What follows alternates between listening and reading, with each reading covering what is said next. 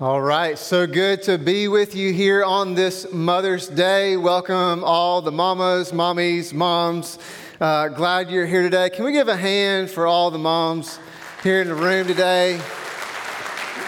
We are so grateful uh, for all that you do and all the ways that you serve uh, the people around you. And that's what we're talking about today is what does it mean for us to be servants? We're in a series called Who Am I? And we're struggling with that question. How do I understand who I am?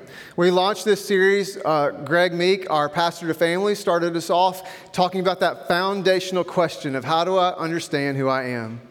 And we discovered in Genesis chapter 2 that the foundation of who we are is that we are created in God's image, meaning that we have dignity and destiny. We have dignity and sacred worth because a loving, powerful God gave us life. And because we have a soul, we have an eternal destination. And thanks be to God that because of what Jesus has done, by faith in Him, our destiny can be with God forever in the heaven and new heaven and new earth that God is bringing. We can be with God in His presence forever when we trust in Christ. Last week, we wrestled with the question if I'm created by God, then how do I relate to God? And we discovered that when we come to God by faith in Christ, that God says to us, You are my son, you are my daughter. And no matter what we try to do in this life or what we try to experience in this life, we cannot achieve what we can only receive from God, which is identity in Him. And today we're going to talk about this question if I'm created by God and everybody else is created by God around me, then how do I relate to others? And what we're going to discover is that in Christ we are created to be a servant.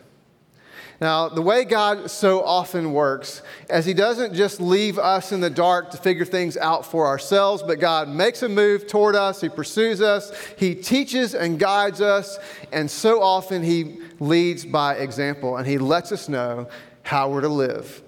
And so God sent His Son Jesus into the world to show us this is what your life is to look like, how we relate to others. And we're going to discover it in John chapter 13. We're going to read verses 1 through 17 if you have your Bibles. So let's take a look together. It was just before the Passover festival, and Jesus knew that the hour had come for him to leave this world and go to the Father. Having loved his own who were in the world, he loved them to the end. The evening meal was in progress, and the devil had already prompted Judas, the son of Simon Iscariot, to betray Jesus. Jesus knew that the Father had put all things under his power and that he had come from God and was returning to God. Now, pause there for a second. Everything we're about to discover from here on out is rooted in this statement that all authority had been given to Jesus. He does not find himself in a place where he's forced to be a servant, he chooses to be a servant because of who he is the Son of God. So let's keep going. So he got up from the meal, took off his outer clothing, and wrapped a towel around his waist. After that, he poured water into a basin and began to wash his disciples' feet, drying them with the towel that was wrapped around him.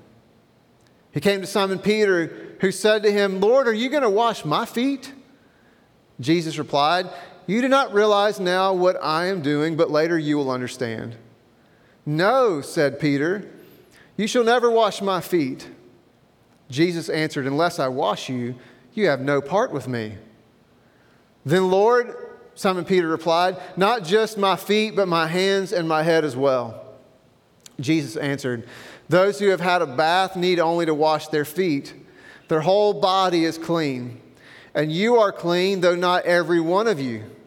For he knew who was going to betray him, and that was why he said not everyone was clean. When he had finished washing their feet, he put on his clothes and returned to his place. Do you understand what I've done for you? He asked them. You call me teacher and Lord, and rightly so, for that is what I am. Now that I, your Lord and teacher, have washed your feet, you also should wash one another's feet. I've set you an example that you should do as I have done for you. Very truly, I tell you, no servant is greater than his master, nor is a messenger greater than the one who sent him. Now that you know these things, you will be blessed if you do them. So, here in the Son of God, the presence of God on earth, Jesus leaves the highest of roles for the lowest of actions. Not forced to, but choosing to come not to be served, but to serve. Not to take a place of honor, but to lift others up. And he says, If you will follow after me, there's a blessing to be had in this. Now, what is exactly happening here in this moment? Why, why this moment to wash the disciples' feet? Why this gathering? Well, the author tells us that they were gathered for the Passover meal. Let me show you a picture of what a Passover meal might look like. Uh, this is a, an, an artist rendering of a Passover meal gathered around a table called a triclinium, a three sided table. And you would gather for this meal, and any special meal like this, you would come and you would recline, not sit in a chair, you would recline and you would lean on your left arm and you would eat with your right. And as you would come in for a special meal like this, uh, you would want to make sure that everything was just so and just right. And part of that was that when you came into the home of the host who was having that meal, the servant of the house would come and wash your feet. Now, why? Well, in the first century, there weren't a lot of paved roads. There were some uh, stone roads, but a lot of dirt roads, a lot of uh, animals and livestock on those roads. And they didn't have Nikes or Under Armour or Uggs or whatever it is that we uh, wear today. They were in open toed, open foot sandals. And so you can imagine all the dirt and all the other stuff uh, that gets on your feet. And so you would come and you would recline at this table, and the servant would come behind you with your feet uh, behind you, and they'd wash your feet. Now, I don't know if you've ever been like hiking or you just been out running barefoot and your feet get kind of nasty, and you come in and you wash your feet. And even though you don't wash all of you, doesn't it just kind of feel good to, to get that muck and that grime and that dirt off your feet? And that was kind of a gift that would be given to the people who would come to the meal, that they would have their feet washed. But it was always the role of the servant. And Jesus, who is the host, comes in, and rather than having his feet washed, he gets up and he begins to wash the feet of the disciples one at a time, working around the table. Now, that working around the table was significant because we actually know the positioning of the people around the table and we know where four of the people in particular were sitting.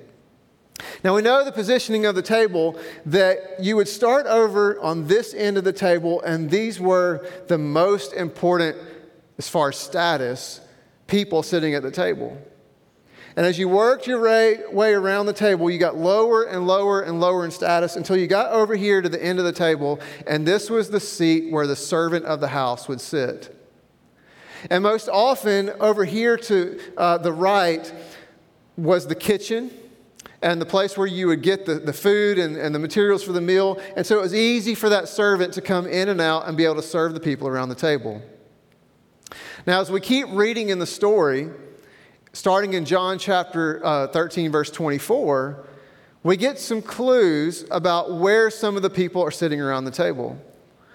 Jesus is there with the table and he says, Hey, one of you is about to betray me. And you can imagine the stir that that creates around the table of uh, what in the world's going on, like who's going to betray us. And the text tells us that Peter looks across the table to the one who Jesus loves. Now, if you, you don't aren't aware of this, in the Gospel of John, the one who Jesus loves is John.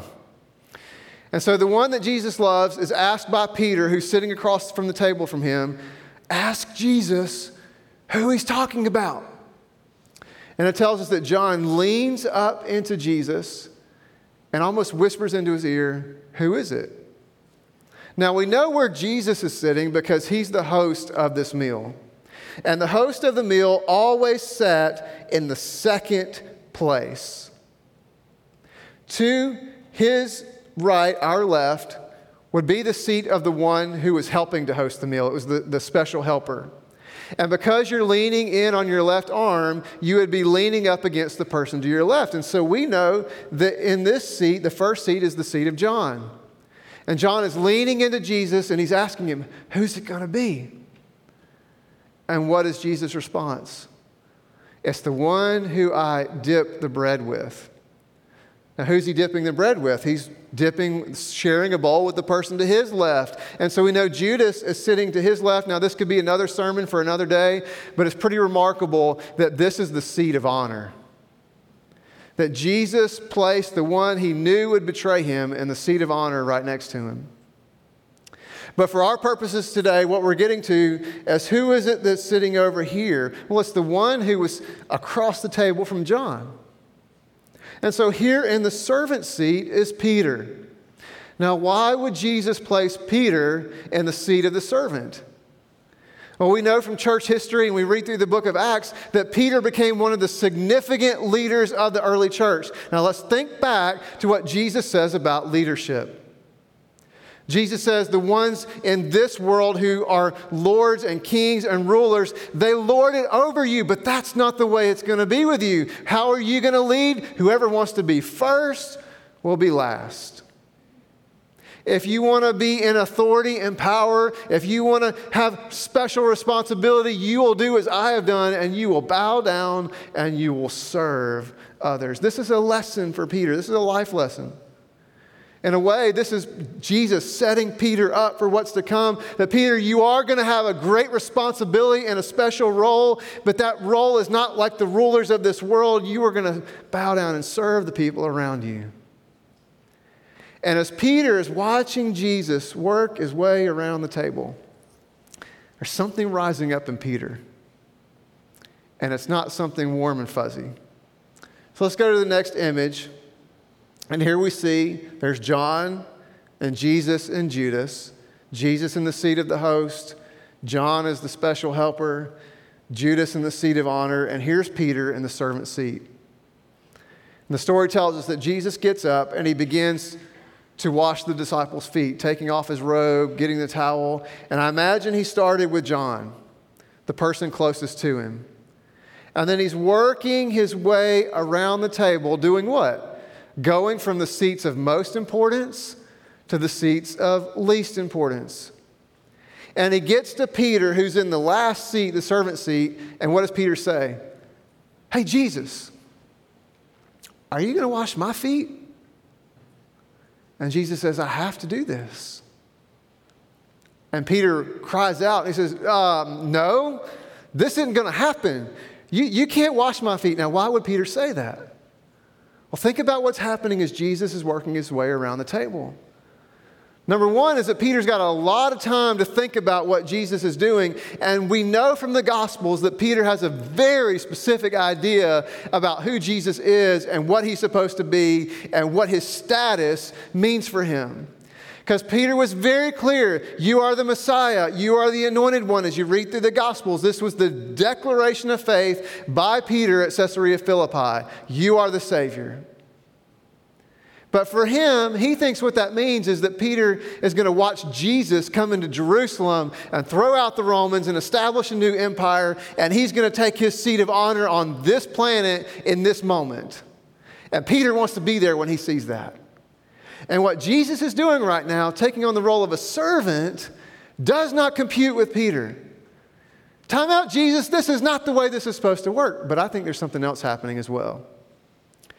As Jesus is working his way around the table, getting to Peter, I think Peter realizes more and more that he had a missed opportunity. Jesus placed him in the servant seat.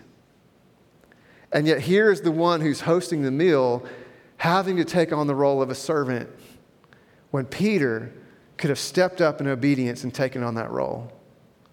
And so, with each and every disciple that Jesus was washing their feet, it's another dagger to Peter to realize that could have been me. I could have done what Jesus had called me to do, and I missed it. And so it gets to Peter, and Peter is a mess. And he says, Wait, you can't wash my feet. And Jesus says, Listen, if I don't wash your feet, then, then you don't have a part in me. And so Peter, like he so often does, he speaks before he thinks. He says, Okay, then all of me, Jesus, just pour it all over me, wash me. And I wonder if Jesus kind of chuckles in that moment. And He's like, Peter, this is not about a bath. This is about the life that I've called you to to receive what I'm doing for you so that you can give it to others. See, Peter was called by Christ to receive so that he could give. To submit to the offering of Christ that only Jesus could bring, that he could be transformed and step into life and offer it to others. And Jesus, in a very real way, in this moment, was making it clear to Peter what that looked like that we take on the role, not forced to, but choose to, take on the role of a servant. This is who we're created to be. And just like Peter, God's calling out to us as well. Would you willingly step into this role of a servant? Because that's who we're created to be in Christ. That we lower ourselves so that Christ could elevate us. And just like Peter, we have some struggles, some barriers, some boundaries that we have to work through as well. We have some real boundaries to work through when we're called to be a servant. One of those barriers that we face could be pride. That we just think that we are above what the role is before us. Now, one of the things that I'm experiencing more and more in life isn't it better to choose humility rather than to fall into humility? And wouldn't we rather choose for ourselves, I'm going to humble myself and serve others, than to get to a point where we are forced to be humble? Because the reality is, is that we might puff ourselves up with pride, and there's going to come a moment in life where we are humbled where there's going to be something in life that we couldn't predict and we couldn't prevent, and here we are. And we made a bad choice or a wrong move or we hurt somebody, and here we are, and we thought we were all that, and we realize we're not so much. And God is calling us to willfully say, Lord, I'm going to humble myself before you. Now, none of us, we've talked about this before, none of us are going to just jump up and down and shake our hand like, hey, I'm, I'm prideful, look at me, like, uh, this is my problem. And so we've talked about before a couple of questions to ask to kind of diagnose how much pride's going on in our life. And one of the questions is, do I see the world as being centered on me? And again, none of us would raise our hand and say, Yeah, the world's all about me. But let me ask you the question when something changes in your life or transitions or there's a difficulty in your life, who is the first person you think about? Right, me, right? Another question to ask is not just is the world centered around me, but do I find myself saying the words, I deserve dot, dot, dot? Or maybe I don't deserve dot, dot, dot. And yet we look at Christ, who, if anybody deserved anything in all history and all the world and all creation, he deserved glory and honor and power and to be served. And yet he let it all go and came into the world not to be served, but to serve. As a matter of fact, to go to the cross and give up his life for you and me. And that is the, the call, the, the look of humility. And so, how do we say, Lord, I need you to deal with the pride in me and move me toward a humble heart where I trust you. Well, it may just be that what we need to embrace is being Jesus centered and grace driven. To be Jesus centered, to understand the world does not revolve around me because it already revolves around Him, that it is all centered on Jesus and He will get the glory. And to know in reality, you know what? I don't make a very good God, and neither do you. Because there's going to be those things that we can't predict and can't prevent. There's going to be those things that we just don't measure up to. And thanks be to God, I'm not in control, and that there's a loving, powerful, all knowing God who is. And so we can be Christ centered and then out of that be grace driven because God has given us so much love and grace and mercy and forgiveness that we don't deserve and we can just pour it out to others as well. So may we watch out for pride. Another barrier that we might face is insecurity. It's the close cousin of pride because it is too also just fixated on myself and, and what's going on with me. And many of us, the reason that we won't step into a role to serve someone else is because deep down in our hearts, we think, you know what, I really don't have what it takes. I might want to, but I'm going to mess this up. And it's understandable to not want to step into something that we're going to mess up. But here's the problem with that thinking is that if I'm never willing to step beyond the fear into faith to serve, even though I may not have what it takes, even though I might mess it up, even though I don't know where it's going to lead, when I step out in faith through the fear, it is only in that moment can I see God do what only God can do, at least in my life. And so, for many of us, it's that insecurity that is preventing us to see God doing a greater work in and through our lives. See, the principle that we got to hold on to is this is that availability must precede capability. See, I can be capable all day long, but if I'm not available to you, then I've got nothing to offer. And as a matter of fact, it's not really even what I'm capable of that's the point anyway. It's about what God is capable of doing in and through me. And much of the time, we are so fixated on what I'm capable of doing that there's no room for God to do what only God can do. It's like we're looking at God and being like, God, I got this. And I wonder how much of the time God is looking at us and like, yeah, but I could do so much more if you would just let me move in your life. And so we got to watch out for insecurity and trust Him to do what only He can do. Maybe it's not pride, maybe it's not insecurity, maybe for us it's distraction. That there's so many things competing with the place of Jesus in our lives. It's the truth that if everything is important, then nothing is really important. And ultimately, we've got to make a decision of what will be most important in our lives. And if you and I want to follow Jesus, and if he really is the Son of God, and he really came to give his life, and he really rose from the dead, then there is no halfway. Jesus gets everything. He is at the top. There's nobody competing. But so much of the time, we allow things to compete with the place of Christ, and it all gets diluted, and it all gets confused, and it all becomes important, meaning that nothing's important. And so much of the stuff is just a distraction for being willing to step into a place to serve others through Jesus. Maybe for some of us, it's activities. And there's so many activities to be done. And so many things that we think that if I don't do this, then I'm missing out. And we can be so activity driven. But is Christ at the center of it? Is Christ still at the, the place of priority in my life? I, I wonder for those of you mamas here on Mother's Day, those of you who are dads, those of us who have children that we're still trying to guide through life, let me ask you when they get to be an adult, are they going to know Jesus? Are they going to know that they did a lot of activities? Is it a distraction? Or is it an opportunity for what God is calling us to do? Because it doesn't mean that we have to say no to every activity, it just means that it doesn't become the priority. That when I'm on the ball field, it can be a mission field.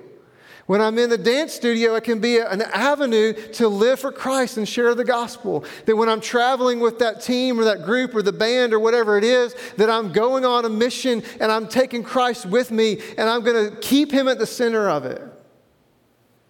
And that I'm using the tools and resources. There's so many things that we can offer as a church online resources and tools and Bible studies. Put it to use. How are we worshiping God each and every week? How are we talking to our children and our spouse and our coworkers about who Christ is in our lives? Are we using it as an opportunity or is it a distraction? Maybe it's not activities, maybe it's people. Maybe people become a distraction in our lives. Raise your hand if you're a people pleaser. Right? right? Look around. There's some people who are not raising their hand because they're afraid of what you're going to think about them. Uh, I wonder how many of us we are so fixated on what others think that we've forgotten what God thinks about us. Maybe it's not activities or people, maybe it's comfort. You know what? The highest priority in my life is just to stay in my comfort zone. I want to be comfortable. I want to have nice things around me. And so I, I can't be generous because I got to hold on to what I got. I can't step out into that messy place to serve because I don't want to mess it up and it's going to get uncomfortable. And, and I don't want to step out and say something to somebody or pray for somebody or be available because that's uncomfortable. And Jesus is not as important to me as my comfort. Some of us got to really wrestle with that if that's the place where we are. Because Jesus is better. He's better than any distraction. We're going to talk about this more in a couple of months, but many of us, our pursuit in life as we just try to balance all the stuff. And as long as we keep it balanced, we just keep piling it on. And many of us are on a heavy, heavy weight of things that are balanced in our life and we're being crushed by it. And maybe what we need is not to try to balance things, but to create a target in our life and ask the question is every activity and every relationship and every pursuit moving me toward the target or away from it? And I hope that Jesus is the target, because only in Him may we find life. So, God, help me to deal with the pride. God, help deal with the insecurity. Lord, deal with the distractions in my life and give me a target for you. And when God begins to break those things down as we come to surrender in Jesus and by faith trust Him with our lives and, and confess and repent and surrender, God will begin to actually shape us into a new kind of person. Not one who's fearful, not one who's self centered, but one who trusts God to elevate us. And because He's already elevating us, I can lower myself to serve others. And God will begin to foster some thinking and feeling and cultivate some things in our lives that will further us along this journey to be a servant. So let me just talk about briefly four things I think that as we surrender to Christ, He's going to cultivate in our hearts. Here's the first is He's going to help us to choose mission over preference. That I'm going to come to Jesus and be able to choose what Jesus wants more than what I want. Now, I don't know about you, but I got a lot of preferences in life. There's some things that, that I like to be a certain way. Like, I, I, like my coffee a certain way. I like my calendar a certain way. I like my responsibilities a certain way, my relationships a certain way. I like my church experience to be a certain way. But guess what? It's not about my preference, it's about the mission to get what Jesus wants, what God wants for the world that He made. And so, Lord, help me to let down the preferences and what I think I want in the moment and choose what you want because I know that what you want is always better than what I want. I mean, you are the creator of it all, after all. And I'm going to choose to trust you. And yeah, I might feel like I'm missing out for now. But you know what? God has a really good track record of being faithful and good. I'm going to choose to trust Him with the mission. God, what do you want? I don't really want to serve this person. They're a pain, they're difficult. But I'm going to serve them anyway because that's what you want. Another thing that God's going to grow up inside of us is He's going to help us lower my ego so that I can raise my impact. Now, the obvious part is the aspect of pride, but I want to lift up a real practical element here. If I will come to Jesus and say, Lord, would you deal with my ego? And we all have an ego. God, would you help break that down? It is only in that that I can raise my impact. And here's why. If every decision and every action and every relationship is about making me look better, feel better, be better, then I'm only elevating one person. But if in turn, through the love of God, I can lower my ego to serve others, there's a multitude of people that I can lift up. And over my life, I'm going to leave a legacy that was not just about me, but about this multiplying effort that I can move in the lives of others to elevate them. And it's going to ripple out, and that I'm going to impact generations to come by a single moment of faithfulness. That I can lift others. God, help me to lower my ego so I can raise my impact. I think about the great people in history and more importantly, the great people in my life. And what left a last, lasting eh, legacy was always their willingness to serve others. So we don't go to funerals and hear about how great people were because they always did what was best for them. We go and we hear those great stories about great people who are willing to lower themselves to elevate others and leave an impact. What kind of legacy do we want to leave? And the reason we can do this is because we have a faithful God who loves us more than we can imagine, more than any other person, more than we love ourselves, who, when we trust Him, will lift us up. And brings us to this next point is to remember that I owe everything to Jesus. I owe everything to Him. All the mamas in the room, all the mamas watching online, let, let, me, let me help you understand this. Your children do not owe everything to you. Your children owe everything to Jesus. And I know sometimes it feels like the weight of the world is on you. And you just give and you give and you give and you give till you got nothing else to give. And you're hoping and believing and praying that something sticks and something happens. But it's only Jesus who can bring that transformation in the life of your son or daughter. It's only Jesus can lead them to the life that He wants for them. Your role is just to be faithful and let God do what God can do. And all of us, we got some great mamas and great dads and great mentors, and, they have a place in the story of God, but ultimately we owe it all to Jesus. And because of His grace and His work in us, we can live the life that we were created to live. And we can step into this great adventure that God has for us to experience the goodness of God and share it with others which brings us to this is that serving is a blessing. Serving is the best way to experience the blessing of God. Jesus said it as he's gathered with those at the table. He washes their feet. Hey, guys, I'm doing this to show you who I am and to show you the way to follow me. And if you will receive these things, you will be blessed for doing them. And when I open my life to serve others, I begin to experience the goodness and the power and the truth and the love of God in a way that I wouldn't otherwise be able to because you know where Jesus is? Jesus is where the people are brokenhearted. Jesus is where people are in need. Jesus is where people are desperate and calling out to Him. And when we step down to serve others and get with them, Jesus in the midst, He is there. That's where He's found. And when we say, Lord, I want to be where you are, we experience more of Him.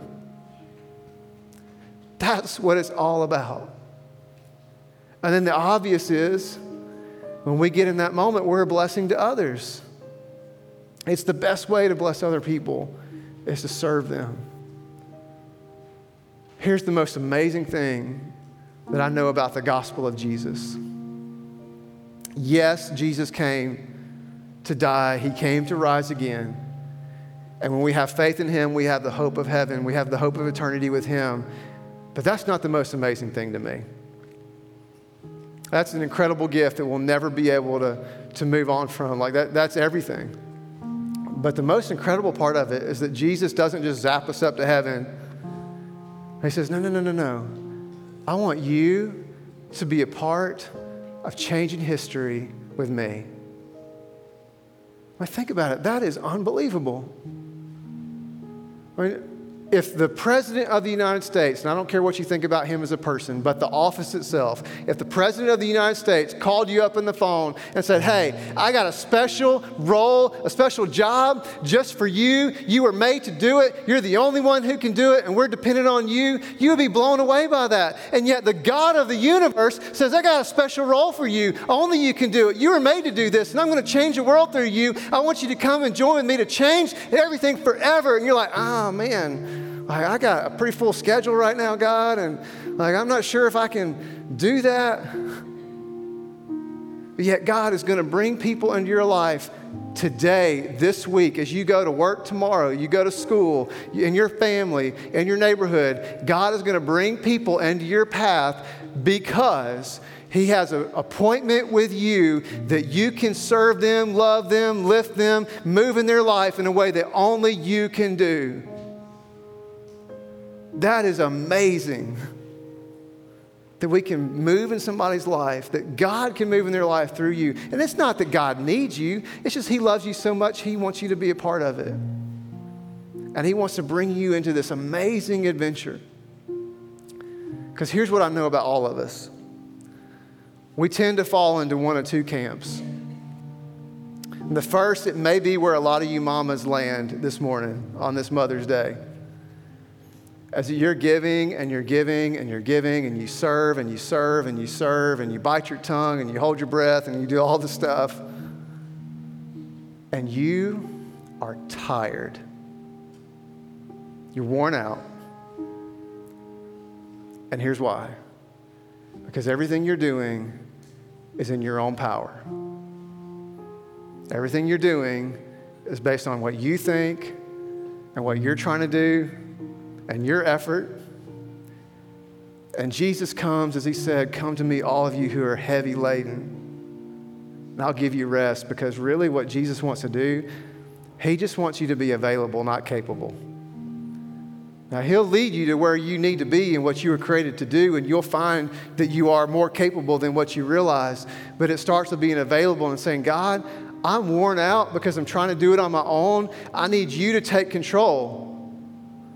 I got to stop stressing and having anxiety and getting frustrated. And yeah, I want some of this stuff to stick, but I need to trust you with it, and I need you to do what only you can do. That's where some of us are. And then some of us, we land in another camp.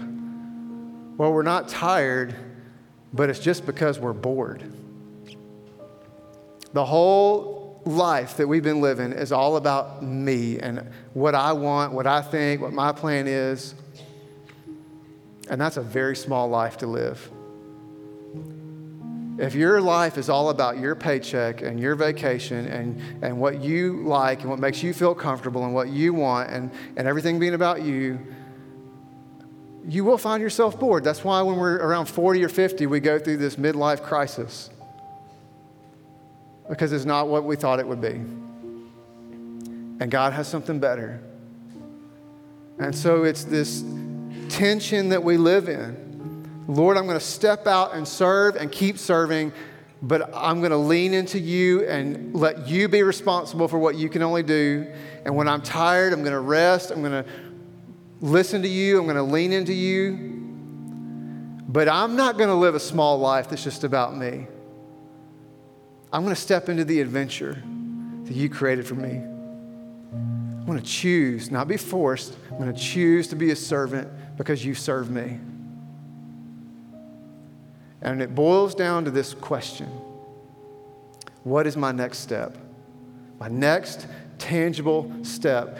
Am I being called to serve in a relationship, maybe a role uh, in my church, in an organization, in my workplace? Am I being called to change my mindset that it's not about what I can do, but what Jesus can do, or to step into a, a bigger life that I want to be a part of the adventure of what you're doing, Lord. I'm tired of living for me. What is your next step? And I'm just inviting you to listen to the Lord for that next step and just focus on the next step because you don't have to understand everything to do something, and there's a next step for all of us if we'll just trust Him. He came to serve. He is the way that we can follow after him, we can be servants. So as you'll stand in this moment, we're going to sing one more song. And I'm going to pray for us as we lean into that. These altar rails are open. If you got anything going on in your life, a, a relationship, a decision, a, a crossroads, an illness, and, you need to pray about that, by all means, come and pray about that. But I specifically want to issue a call that you would be leaning into the Lord and saying, God, what's my next step? If you need clarity, if you need courage, if you need some encouragement, if you need some strength to step into that next step, I want to invite you to come down and pray at these altars and say, God, I'm submitting to you. If you want one of us to pray with you, just wave us over. We'd be honored and love to do that. But come and say, Lord, I'm bowing down for you. I'm going to choose to do it so that I'm not forced to do it one day. I want to serve you. So let me pray for us and then we'll sing. God, we love you and we praise you. Thank you, God, that you came to do what we couldn't do. You took on flesh, you gave your life, you came to serve us. Even though everything belongs to you, you let it go that, that we might have a part of it with you, that by faith in Christ we could step into eternity. Thank you for your love and your mercy and your kindness. Help us to be Jesus centered and grace driven in our lives, to point everything back to you and to love other people without waiting for return of any kind, but just loving them based on what you've done for us. Help us, God, to lean into that. Come and speak to us right now about that next step, that we can be closer to you and more in line and more in step with who we're created to be. God, help us by your mercy and grace to do that work in us right now. Give us eyes to see and ears to hear and a heart to understand. Help us to submit to you, Lord. It's in Jesus' name we pray and in the power of your Holy Spirit. Amen.